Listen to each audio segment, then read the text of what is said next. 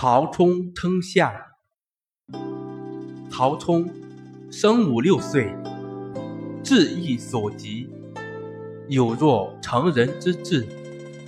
时孙权腾至巨象，太祖欲知其坚重，访之群下，贤莫能出其里。冲曰：“至下大船之上，而刻其水痕所致，称物以待之，则教可知矣。”太祖曰：“既施行焉。”译文：陶冲年龄五六岁的时候，知识和判断能力如一个成年人。